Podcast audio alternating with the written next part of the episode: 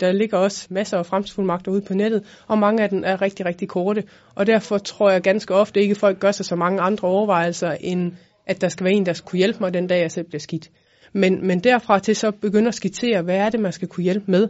Hvordan er det, man skal forholde sig til de enkelte elementer? Skal man kunne give fuldmagten videre? Skal vedkommende have noget for at, at løbe rundt og hjælpe med alt det her? Det kan jo også være nogle gange. Skal man kunne give gaverne? Skal man kunne gennemføre generationsskiftet? Skal man kunne sælge ejendom øh, ned i generationen?